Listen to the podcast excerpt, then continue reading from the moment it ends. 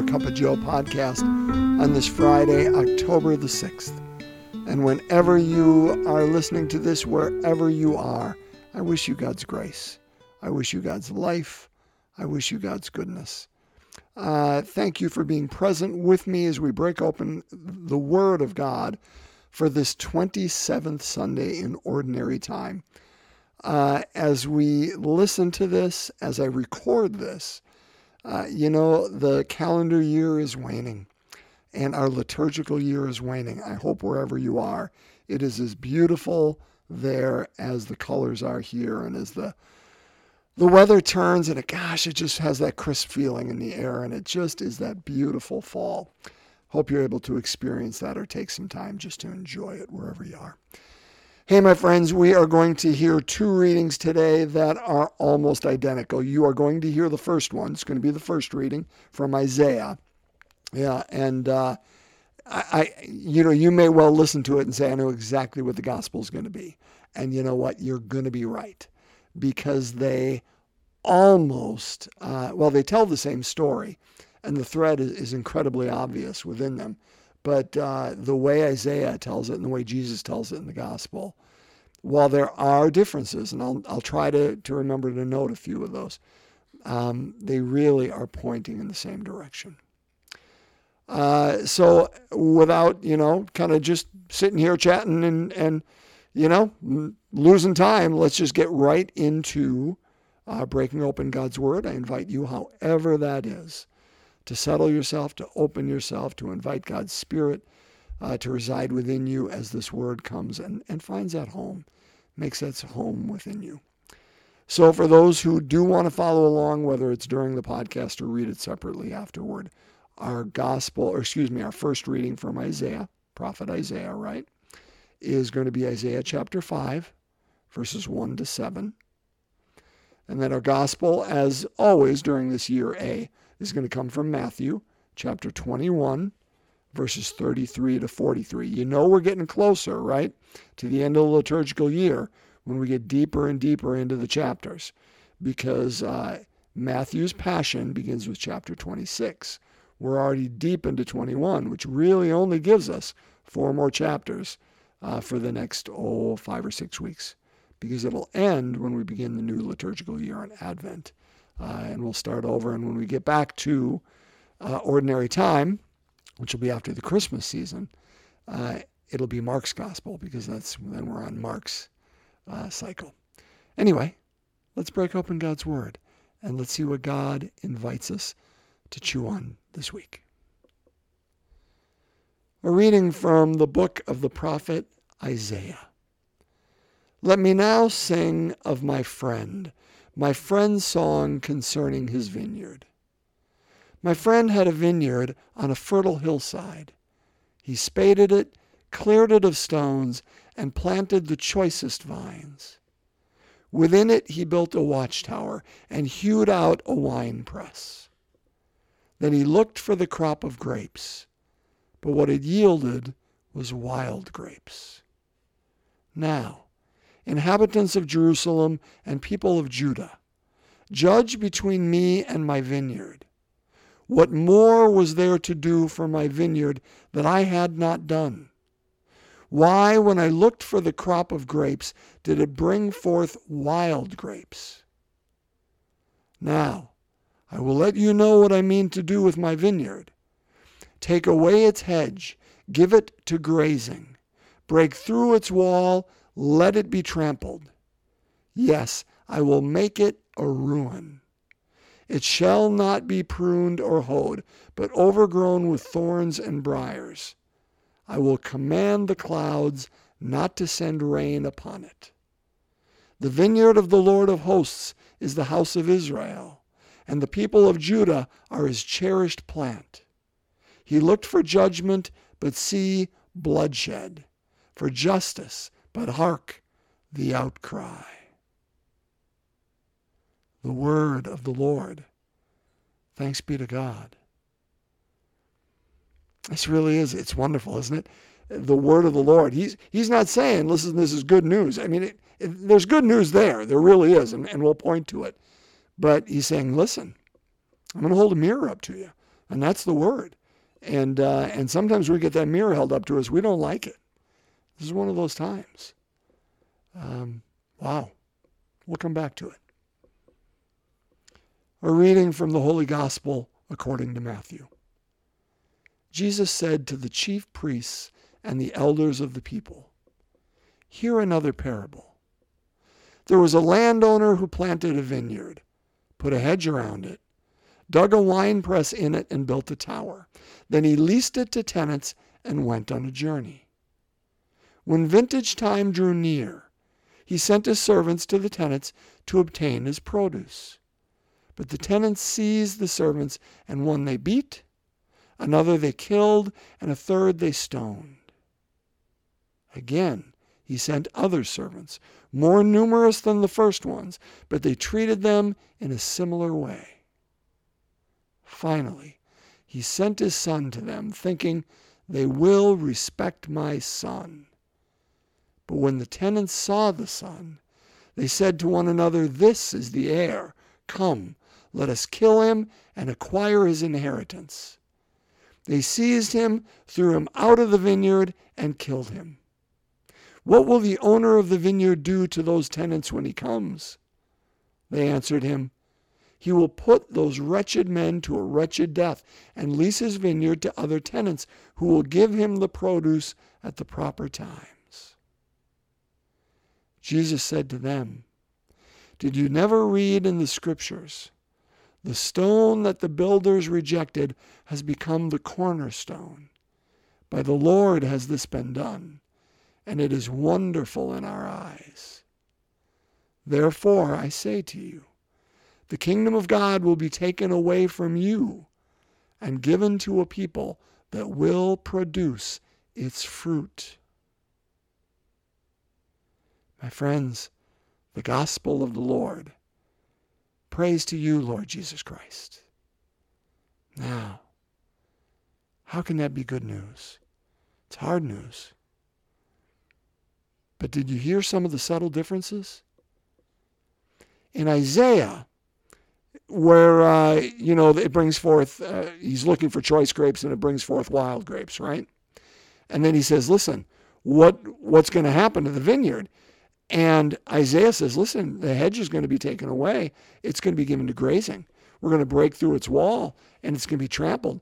Uh, I'm going to command clouds not to send rain upon it. We're going to make a ruin of it. It won't be pruned or honed. It's going to be overgrown by thorns and briars. It's going to be a total waste. It's a wasteland. That's what's going to happen. But not in Jesus's. Not in Jesus's parable, right?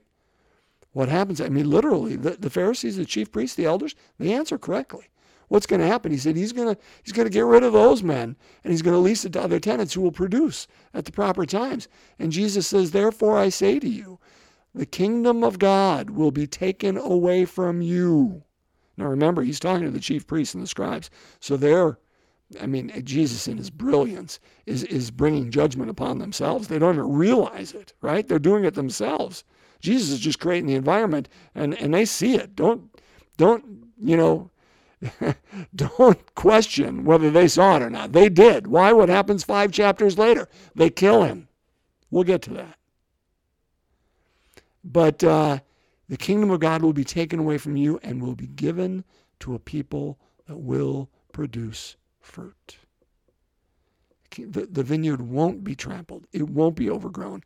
It won't have rain not come on anymore. It won't be uh, uh, overgrown with briars and, and thorns in a wasteland the hope, although subtle, is still there. Do you see it? And Jesus, again, you know, this ties into last week. Of, of course, the Gospels always tie into each other. You know, is it uh, is it really about um, uh, not? It's not about being good, isn't that what we talked about last week, right?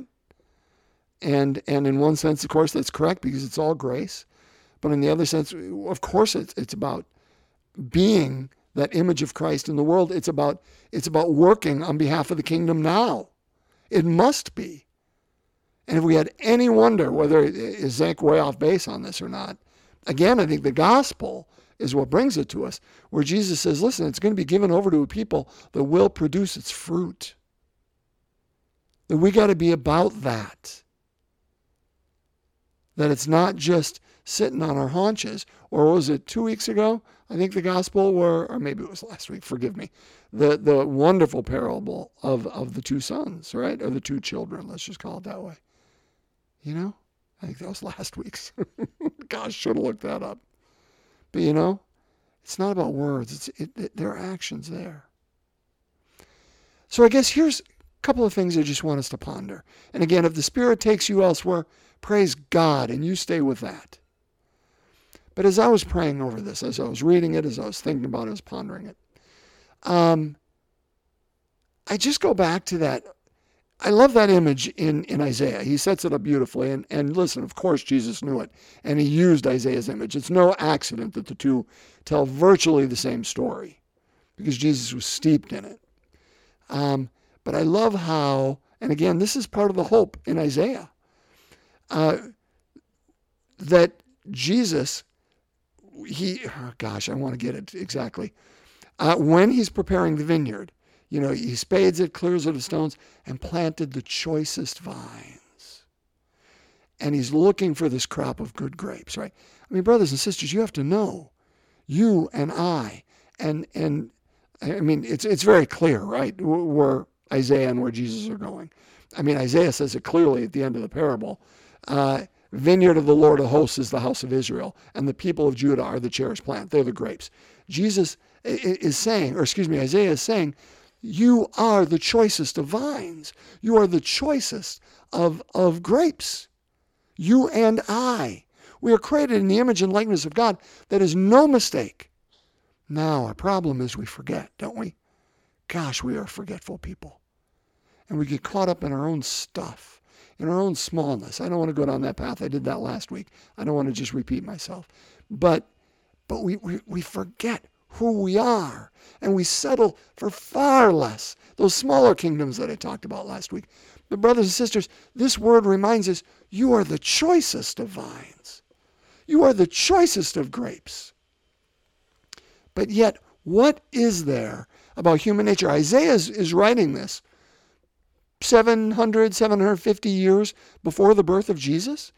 Um, he's writing when Jerusalem was just about ready to get uh, lambasted by Assyria. Assyria had just taken out the northern kingdom and now it was looking south at Judah and thinking, hmm, that looks pretty choice. That looks pretty good down there. You know? So this is happening 750 years before Jesus. And he's saying, what's going on with humanity that God creates us in God's very image, yet here we do all these things, right?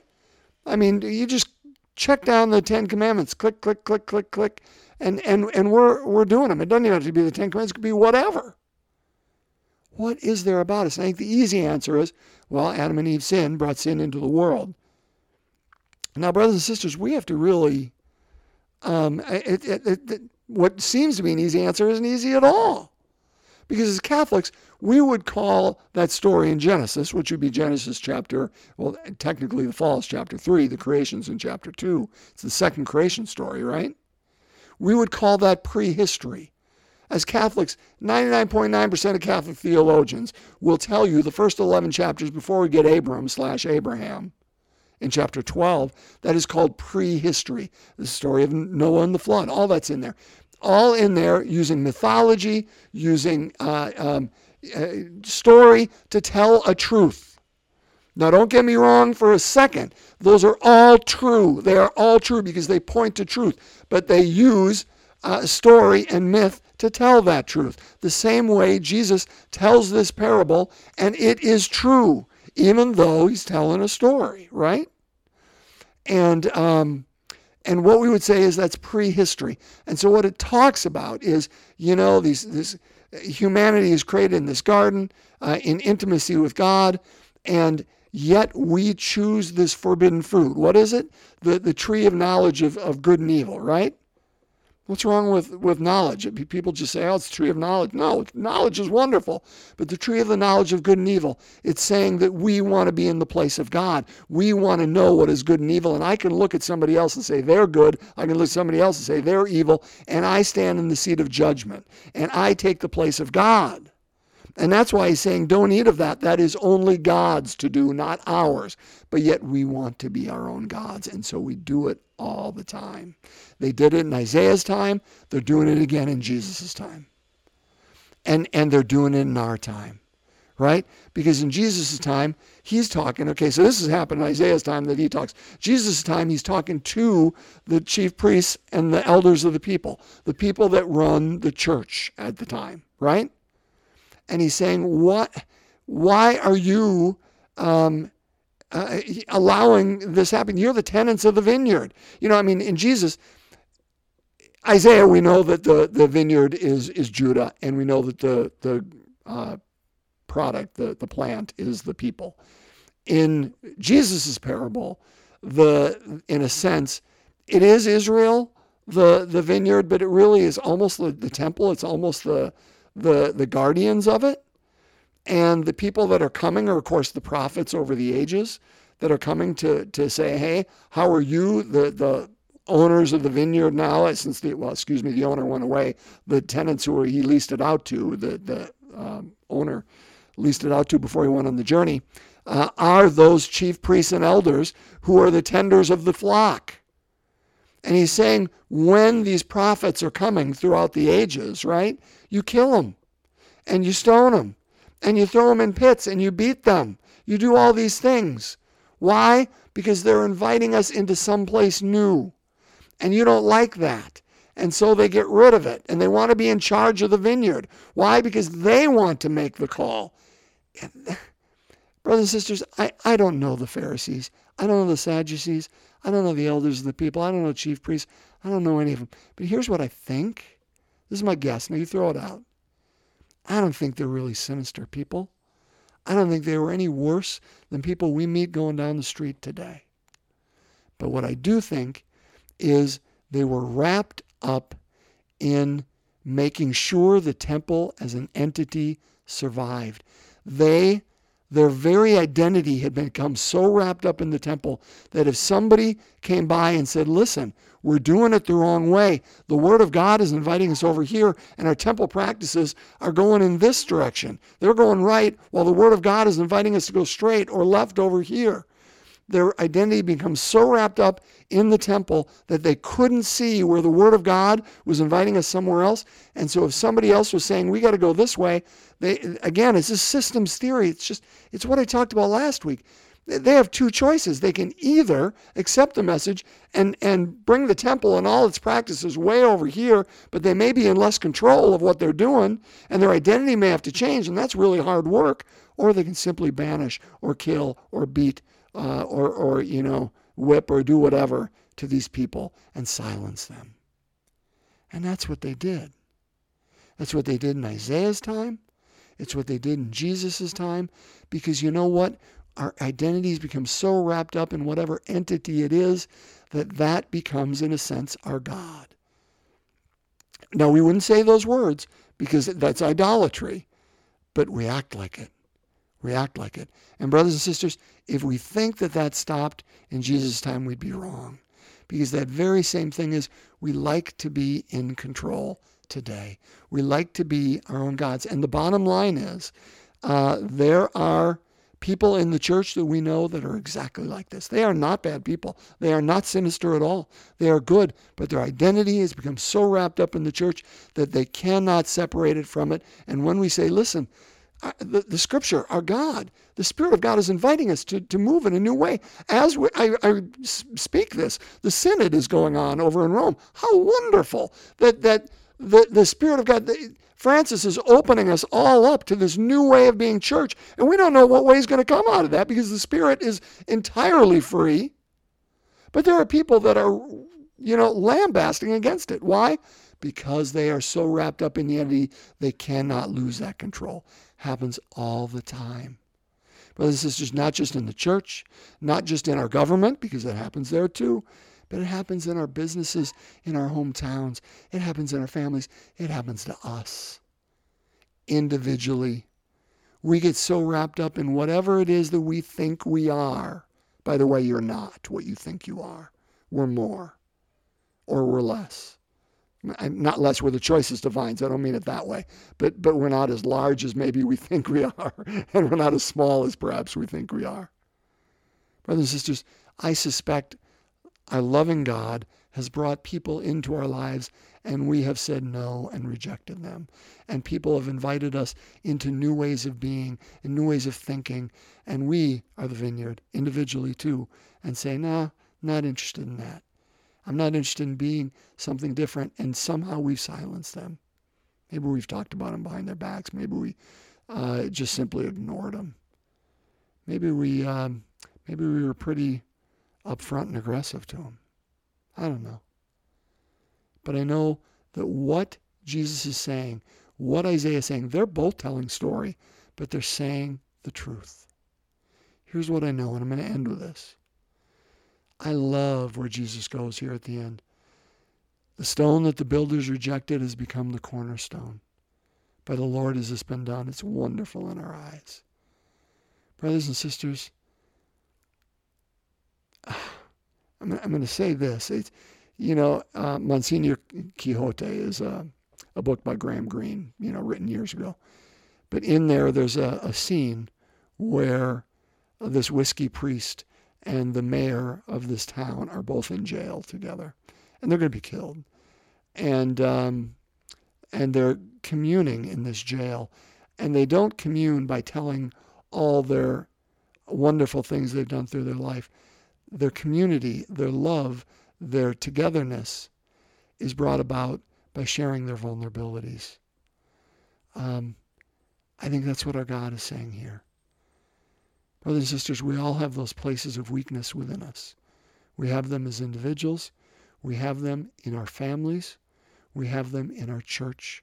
We have them in our communities, in our countries. We have blind spots.